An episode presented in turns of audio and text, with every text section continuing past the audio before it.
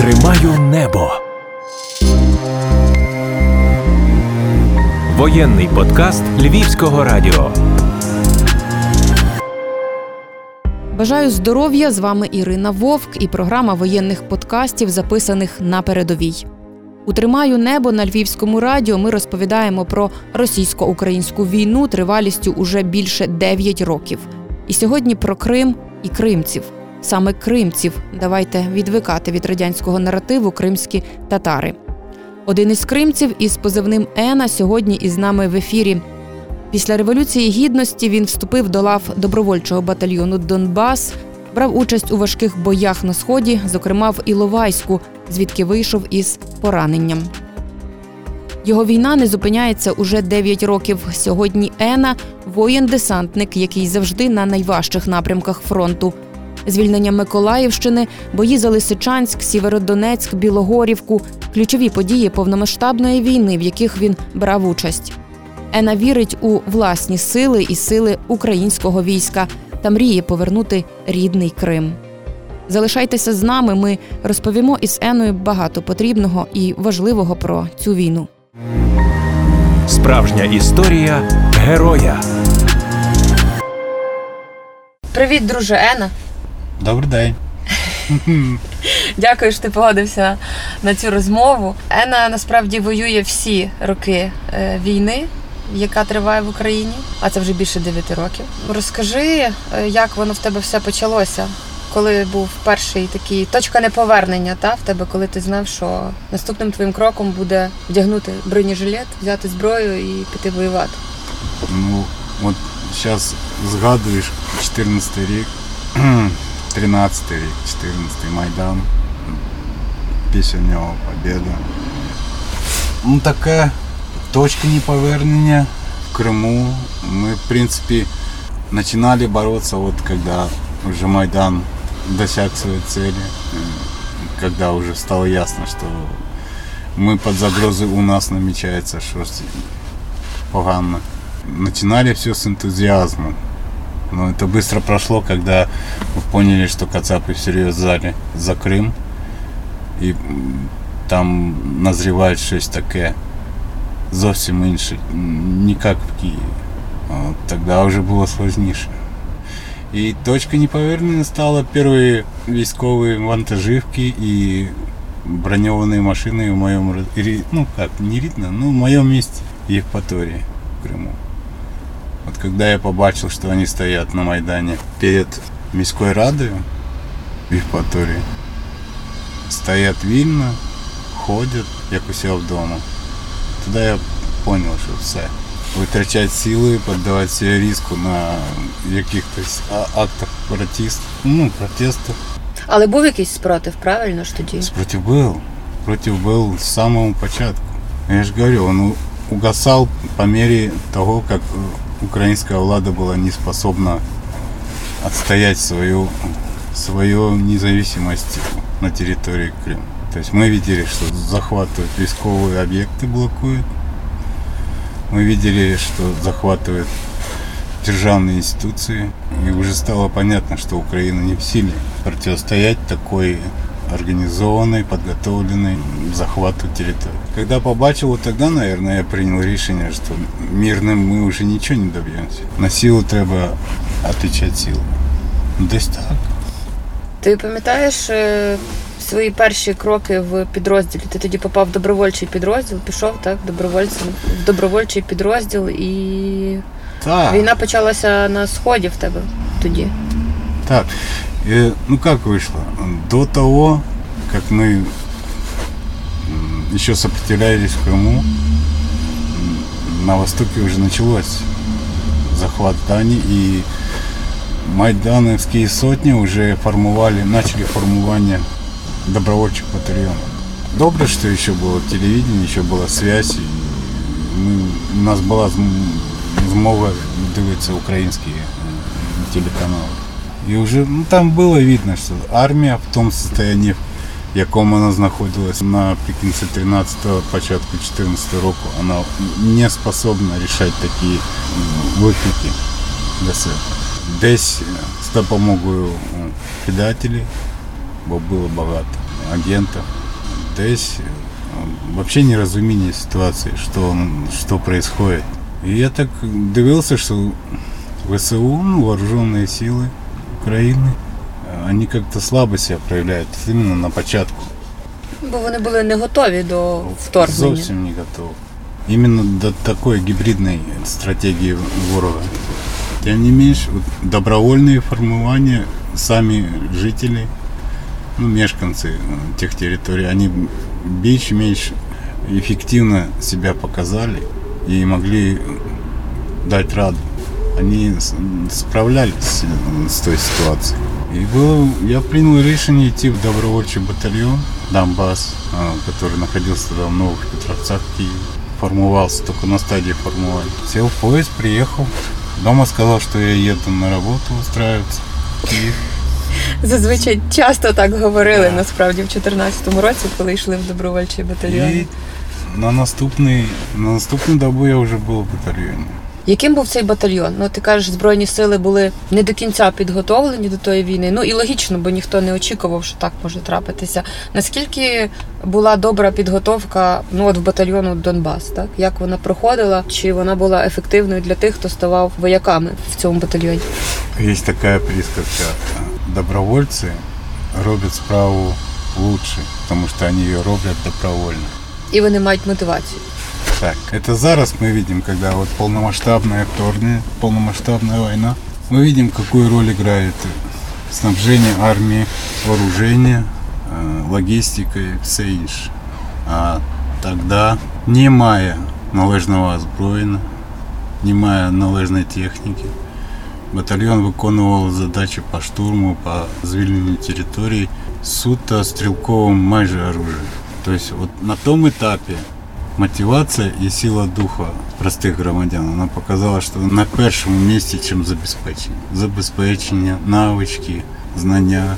Добровольці з потужною мотивацією могли вирішити любую, майже любую задачу. А в тебе, до речі, була якась підготовка військова до того, як почалася війна? Звичайна, звичайна срокова служба. Не буду говорити скільки років тому. І все. Було бажання.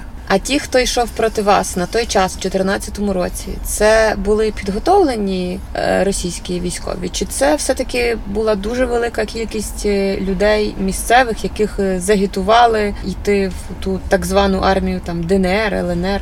На початку, як ми вступили в бойові дії, на початку до Іловайська була суміш між місцевими, на яких подіяла пропаганда агресора, і добровольці спецслужб России, которые принимали участие то- тоже в этом. Но что характерно, всеми ими руководили грамотные, фаховые офицеры Российской Федерации.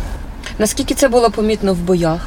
В боях было помітно недолугость вот именно особого складу, как они себя ведут вот в той или иной боевой обстановке, как они расположены и как они, ихняя тактика. Было чутно, что там есть фахивцы, которые знают учебник по тактическому, как себя вести. Они просто расставляли людей, они не, не задавались такой особой не уделяли столько уваги подготовке личного состава. Они просто ставили их как м, фигуры на шахматной доске. Вони так само брали масою, як і зараз, правильно? Тобто вони пускають масу багато людей, які можуть бути не підготовлені, але саме кількістю вони намагаються ту війну виграти. Да, они стараются на том или ином участке, где у них есть стратегические планы, создать перевагу в технике и перевагу в особовому складе. Это излюбленная тактика. Насправді вона дієва тактика ворога. Ти згадував про Іловайськ. Власне, що ти пережив ці події, і, на жаль, багато твоїх побратимів не повернулися з Іловайська. Можеш згадати цей період? Ну, Иловайск стал той отрезвляющий таким моментом в начале войны, когда мы все поняли, что это надолго, надолго и серьезно. И мы, на жаль, будем втрачати ще більше своїх побратимів. Нам треба буде більше зусиль, чим планувалось, як я виїжджав з Криму. У меня вообще были планы, что так, сейчас початок літа. Зараз ми їм дадим тренделей. І до початку вересня мы вернемся. Там у меня девчонки в школу, там то все, и надо уже будет возвращать. к- Я уезжал с Крыма с таким настроем. Там после Ивайска все. Я понял, что до Крыма там еще великий, трудний і кровавий шлях. А що продовжувало мотивувати після Іловайська, коли зрозумілося, що це все швидко не здобудеться? У нас нет іншого шляху і нету іншої країни. То наша країна і кудись бігти, з кимось домовлятись, то не варіант. Для мене вот так стояв вопрос. Мені нікуди йти, моя сім'я тут і все. Мусимо робити те, що робимо. Тому ти не зупинився, і після Іловайська не зупинився, і ти продовжував воювати всі ці роки і до повномасштабного вторгнення і під час повномасштабного. Можеш розповісти трохи більше власне про той період е, до повномасштабного вторгнення? Я знаю, що ти був і на Мар'їнці, і в багатьох інших критичних і важливих точках, важких точках. Майже весь фронт з 14 по 16, вся лінія фронту, АТО, ООС. Вот единственное, о чем я жалкую, то, что я не был э, в Донецком аэропорту и Дебальцевской аэропорту. Ці дві визначні події війни я пройшов мимо. Ну, мабуть, щось е, мало тебе зберегти для подальших твоїх. Мабуть, мабуть, ну, тому причина була поранення. Я не я лікувався. Донецький аеропорт я виводив сім'ю з Криму, теж там шпіонські такі. Ну це не події. так просто насправді було Так, і в границя 14-му, в 16-му вивезти. Границя з була закрита. Після Іловайська наша штатка майже вся вийшла в відкритий доступ в інтернеті. І треба було срочно вивозити сім'ю з Криму, щоб не подвергати своїх рідних е, репресій. Туди я отримав в 14-му два поранення. Ну такі, не важкі. І майже сразу вернувся до лав. А це в Іловайську були поранення, чи це згодом було? Одна была при штурме Попасной, а вторая при выходе с Иловайска. В 15-му я полноценно вернулся до лав батальйону і вже виконував задачі вместе з батальйоном. Можеш розказати про точки, на яких ти був е, після того, як повернувся після поранення? Ну, якщо взяти взагалі, от той начальний період війни, до 16-го року, я ж говорю, майже все, кроме Донецького, Луганського аеропортів і Дебальцева. А так, да, від Широкіна до Сєвєродонецька. Ти не втомлювався весь цей час бути в бойових діях? Тобто ти всі ці роки війни з 14-го ти весь час в бойових діях. Звичайно, з якимись там перервами, паузами невеликими, Ну, да. але ти весь час воюєш. Весь час, да.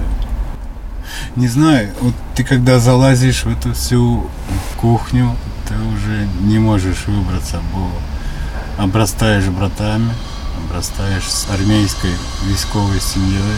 Якось бросать семью уже, уже на полдела не годится.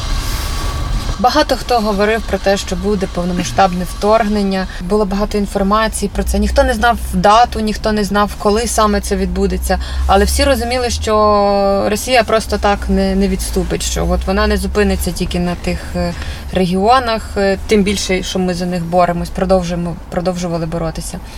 Е, Чи розумів ти, що буде повномасштабне вторгнення, і чи саме так ти його уявляв? То, что мы, Украина является ласощем для России, так и стратегичной целью, то было понятно уже с самого початку. Ну, Я, в принципе, знал, что м- мы будем долго и ну, так кроваво выборивать свою свободу.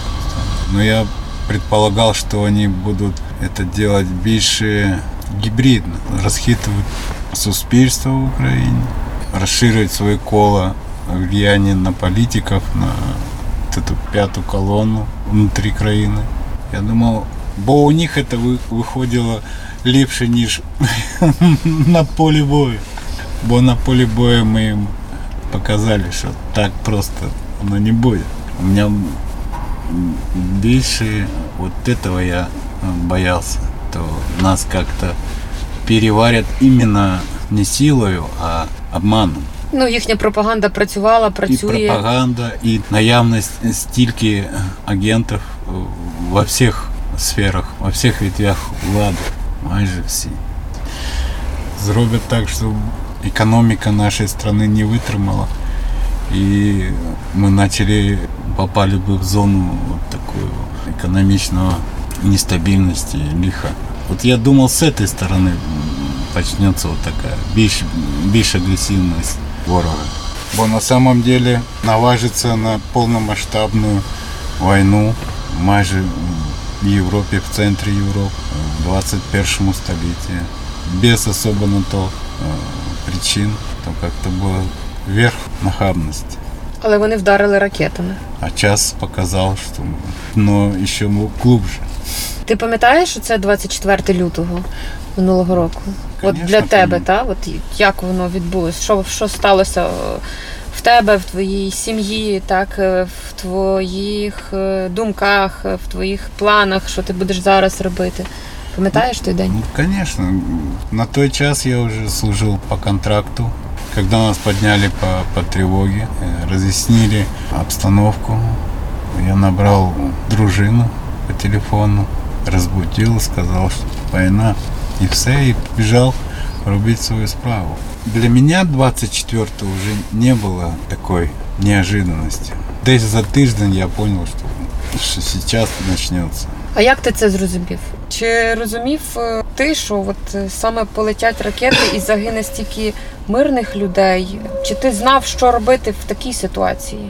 На самом деле все намного проще. Я был в війську, і я зрозумів это по, по своїм командирам, грубо говоря. По інтонації, якою м, віддавались накази, по структурі цих наказів вже стало намного ясно, для чого нас готують. І почему офицеры в таком моральном напряжении. Я понял, если командир начинает уже так хулеваться, значит, тому есть причины. Все. А то, что они будут использовать тактику вишеної землі, я до цього не був готовий. Я не очікував, що воно почнеться іменно всіх подряд. І військових, і цивільних, і інфраструктуру. Я не очікував, що вони дійдуть іменно з перших хвилин на таке здатні. З повномасштабним вторгненням е, ваш підрозділ десантників відправили на південь країни, правильно? Так. Тоді, коли відбувся власне наступ з Криму російських військ. Е, Можеш згадати ці події? Бо з ким я не спілкуюся, багато хто каже, що це було дуже раптово, неочікувано, і вони заходили великими колонами. Тобто, це була така велика маса техніки і особового складу, яку зупинити було вкрай важко. Як ти це пригадуєш, те, що було? На самом м, деле ми виконували свою рутинну військову справу. Ми повинні були виходити в зону ООС на зміну іншої бригади. Ну і, і ісходя з цього, бригада маневрувала, були всі на чемоданах, на валізах, як говорять. Ну, нам пощастило, ми не встигли зайняти свої позиції в зоні ООС. Війна нас поймала майже на полдороги. А то, що противник так недолуго почав свій наступ, мабуть, це їхній великий прорахунок, що вони так прорахувались і сделали свою ставку на те, що серйозного опору на території України вони не отримують. А вийшло навпаки. Іноді місцеві, ми доганяли місцевих. Тобто місцеві починали заваруху, гасили колонни, останавливали їх, а ми вже підходили їх добивали. Чим вони це робили? все, что было у них э, под рукою. То десь они валили дерева, десь они з кар'єрів забирали каміння, засипали дороги, десь вони перекапували екскаваторами польові дороги, бо вони місцеві, вони знають свою землю. Десь вони просто то, що успіли отримати від держави, якусь стрілецьку зброю, десь з цим. Десь в Ніколаївській області, якесь селище собрало невеличкий загін тероборони. І от этими силами вони змогли зупинити велику колонну, голову великої колони. Ця колона, отримавши такий спротив, е, розсипалась на декілька дрібних колон. І вони вже по мірі своїх сил, наскільки у них вистачало тих сил, бігали, ганяли тих Це були війська тероборони Миколаївської області, так? Так, не, даже не війська, а зародиш війська. то они только начинали формуватися, они только вот мали уяву, що їм робити, для чого їх вообще всіх собрали докупи. І от саме цей момент, благо, що вони успели зібратися. І от саме цей момент почалося повномасштабне наступлення.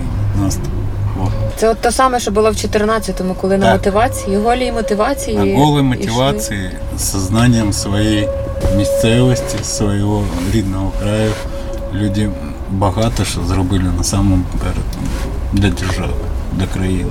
Ви стримали їх десь в районі Вознесенська, наскільки я пам'ятаю. Перше бойове зіткнення, коли ворог примінив важку техніку, танки, артилерію, авіацію, то був Вознесенськ, коли колонна пробилась в Вознесенськ і хотіла зайти в місто. Но на мосту через э, Інгул вже пройшов перший бій такий важкий. З твого досвіду, з кількох років війни, наскільки відрізнявся цей бій і взагалі ця війна повномасштабна, яка зараз є, від тої, яка була в 14-му, 15-му, 16-му році? Ці бої інші, ці всі події, вони інші. Те битвы до полномасштабной войны, Дебальцево, Иловайск, Донецкий аэропорт, то были кульминации этих битв. Плюс там не было такой массового застосування ні авіації, ні ракетних підрозділів ворога. З початком цієї повномасштабної агресії ця кульмінація происходит кожен день. кожен день. Это при цій війні то стандартне явище. Те события 14-16 років, от которых мы были в захвате, и которые дійсно творили історію нашої боротьби, они теперь происходят кожен день і на всіх участках фронту. Тобто авіація і ракети це було щось інше, чого наші війська не знали, не до кінця були готові до цього. З таким масовим застосуванням бронетехніки, тяжелого озброєння, ті года ми сталкивалися редко, крайне редко. А тут, если брать до уваги статистику, которую у нас есть в распоряжении, Кацапы использовали, ну, проводили до 60-50 тысяч пострелов важкого калибра на добу 60-50 тисяч пострілів на добу. Але ми їх тоді стримали. Ви їх тоді стримали на Миколаївщині. Я пам'ятаю, що ви тоді трохи переміщалися в бік сходу, і в результаті опинилися на сході, десь влітку, так десь напевно на початку літа. Ну, Мы плавно начали с Николаевской и Херсонской областей. Ваш власний підрозділ, Да, вообще. бригада ваша Наша бригада. И потроху мы очутились в Луганске. То есть вся линия фронта, где было наиваще, мы были поруч или в том самом месте. Бо ви штурмовий підрозділ, і на вас покладається дуже багато Ну, власне надій в десант плані штурму. все-таки, когда приходят десантники на якийсь участок фронту, то у всіх, хто поруч, дуже підвищується настрій, підвищується надіжда, що прийшла десантура. Там були важкі бої, власне, за Лисичанськ, за Сєвєродонецьк, в яких, зокрема, наскільки я пам'ятаю, ти теж брав участь, за Да. Білогорівку. Белогорьев. Ну, Лисичанск, он еще тримався, поки на себя приймав перший удар і важкий удар Сєвєродонецьк. Ми страхували Лисичанск з півночі, не давая агресору форсироваться через речку. Помню, какая там речка. Вспоминаю. Сіверський Донець. Северский Донец, точно. На самом деле бригада показала свою мощь иметь вот именно в этом сражении за Белогорию. То есть наша артиллерия, разведчики и батальоны, они зробили свою справу тогда м, відмінно. Враг понес колоссальные потери. Тому, напевно, не так не попали наші війська власне в кільце, в оточення таке потужне в Лисичанську, в Сєвєродонецьку. Їм вдалося Да. з втратами, звісно, але вийти звідти. І хлопці досі тримають ту лінію Білогорівки. Наскільки вона стратегічна взагалі Білогорівка? Ворог постійно здійснює спроби пробити нашу оборону на всіх участках фронту. На всіх. Просто він концентрує свої зусилля, війська і увагу на тих містах, де йому це вдається. Десь місцевість допомагає, десь е, наші прорахунки, так скажемо, вот. Таке теж буває. І де він бачить слабину, він сосредотачує всі концентрують всі зусилля свої на тому участку. Чому от зараз на фронті такі чотири гарячих міста? Бахмут, Авдіївка, Бахмут, Мар'їнка. Авдеевка, Угледар, Маринка. На самом деле стратегично, каждый участок стратегично важен. Любое селище, любая посадка, то стратегично. Нет той, такой территории, где мы с легкостью можем а, оставить. Оставляешь всегда с важким чувством. Ты отошел зараз, потом тебе придется биться сзаду еще за якийсь участок. Оставишь его и так будешь. Ну, мы стоим, настоим, наскільки нам дозволяють наші сили. Але напевно треба цивільним теж пояснювати про те, що ми не здаємо. Та, бо зараз це слово здаємо, таке воно дуже образливе міста. Ми відходимо з тих причин, щоб зберегти особовий склад, щоб окопатися трохи далі, чи вибудувати лінію трохи далі, але надійнішу, так, і зберегти людей. На щастя, ми не Росія, і, на жаль, у нас не так. Ми не можемо так вільно розпоряджатися людським ресурсом, як ну, робить наша влада. Ми повинні беречь своїх людей. І вони знову ж беруть масою на А, Бахмуті, наприклад, на тому ж я ж Угледарі. Вони беруть масою. Они, у них такая тактика концентрировать в узких ме- Они не могут сразу по всей линии фронта здійснить полномасштабную такую атаку. Они концентрують, концентрують в першу чергу артилерію, Важку бронетехник. і вже непрерывным потоком посилають на той участок людей своїх. Наскільки для наших військових морально важко стримати ту масу? Тому що це ідуть люди, яких не шкодують, яких не цінують так в Росії їхні війська, їхні люди, солдати, яких не цінують. Наші знищують так цей особовий склад. Наскільки складно морально витримати отой великий наступ такої великої маси людей, яку постійно знищуєш? Ну тому що втрати в них колосальні, і це роблять наші військові. І напевно морально це теж не просто боротися з такою великою масою і розуміти, що така велика маса падає від, е, зокрема, твоїх е, снарядів, від твоїх куль. Люди уже звикли іменно то, що ворог умирає від твоїх рук. Бо ми теряємо своїх найкращих, найліпших граждан. А вони теряють свій шлак, свій біомусор. Наличие ворога не смущає, так думаю, наших бійців. Скільки би його там не було. Більше втомлюють то, що иногда за тех или иных обставин у тебя нету в распоряжении тех средств и силы, которые могли бы тебе помочь в твоей справе. Ось це намного більше втомлює. Наличие ворога, скільки би їх там не було, ми їх всіх пере, пере, пере, перемілимо. Ена, я знаю, що зараз створений кримсько-татарський батальйон, який е, воює. Де багато твоїх побратимів, які стоять е, на Бахмутському, скажімо так, напрямку. Як був створений цей батальйон? Основою цього батальйону стали учасники Кримської блокади 15-16 років. Це ядро батальйону. Кримська блокада насамперед багато завдала незручності окупанту в Криму. Она прекратила деякі ганебні явища, которые Украина не встигла, я так думаю. Надеюсь на то, что просто они не встигли именно на державному уровне зупинить. Зупинили, опять же, добровольцы. Цей батальйон він теж складається з добровольців. Там тільки кримські татари, чи туди можуть, можуть доєднатися інші люди? Ні, там представники всіх національностей України. Є іноземці, там не суто мусульманський кримсько-татарський батальйон. Просто основою батальйону стало а, именно выходцы из Крыма. Те люди, которые зараз находятся в крымском батальоне, они знают, что дорога в Крым лежит через Луганск и Донецк. Бахмут, так на якому зараз точиться дуже багато боїв. Цивільне населення, зокрема, в них на слуху Бахмут. Бахмут, як зараз тут, в Бахмуті? Мене завжди питають, як там, ну раніше питали, бо більша частина України вже знає, що таке війна. Раніше мене питали, як там на війні.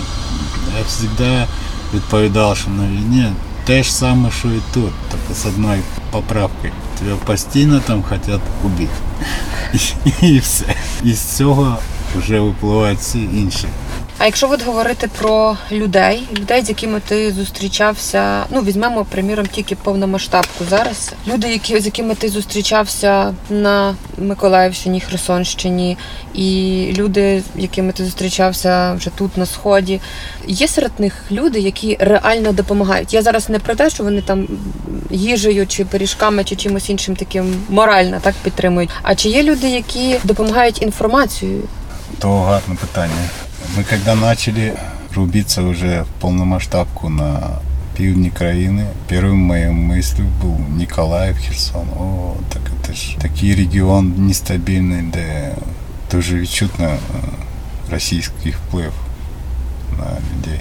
И когда мы начали действительно выходить уже в поле, уже начали работать, я был так приемно здивований. Вот именно люди вийшли на толока, это бить оккупанта. То мене сильно вразило, з яким настроєм, з якими очами вони розказували про свої вчинки, про свої події, які вони приймали участь. Я був так здивований. Я ошибся. Я був в захваті від них. От особливо на півдні. На жаль, Восток так не вразив, як південь. Зараз чую дуже багато від е, цивільних, зокрема, переважно від цивільних, про те, що от коли буде перемога, коли буде перемога, коли ми переможемо.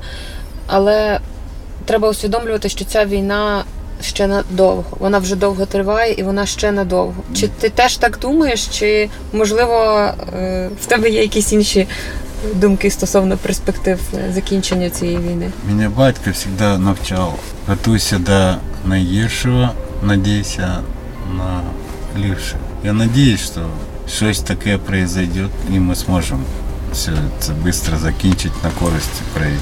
Готуватися треба до важких часів. Для тебе і для твоїх побратимів, друзів, близьких кримських татар принциповим є Крим, повернення сумніву. Криму. Без сумніву навіть не, не обговорюється це питання, бо то Україна, по-перше, по-друге, то наша батьківщина кримських татар. Кстати, вот этот наратив кримські татари, то совковая ще історія. А як правильно ти? Все життя до приходу комуністів в Росії ми спілкувались, українці нас називали кримці. І ми кримці і є. Ми не татари, ми кримці. І от этот наратив теж треба удаляти з українського обіходу. До речі, це дуже важливо. Бачиш, Це я от е, важливо, теж тому- називала по-іншому, називала так, як всі звикли називати, так як всюди воно звучить, але кримці набагато краще і звучить, і І це українське слово. Ми себе називаємо Кремли, українці називали кримці. То намного, то сразу делает великий крок від совкової і царської історії. Наш спільний ворог до сих пор є ворог. І на сам кінець я завжди прошу військових щось сказати цивільним, тим людям, які залишилися на мирній, на деокупованій території, тим, які працюють, тим, які волонтерять, тим, які допомагають. Маєш щось їм сказати? Ну, може, не їм, а для всіх одну мисль. Итогом цієї війни должен стати розпад Росії. Не должно бути цієї країни, бо інакше це все не закінчиться ніколи. Треба робити все, щоб цієї країни більше на мапі світу не було. Дякую тобі дуже. Та Дякую, що поділився, що розказав багато потрібного, цікавого і важливого. Навзаєм тебе дякую.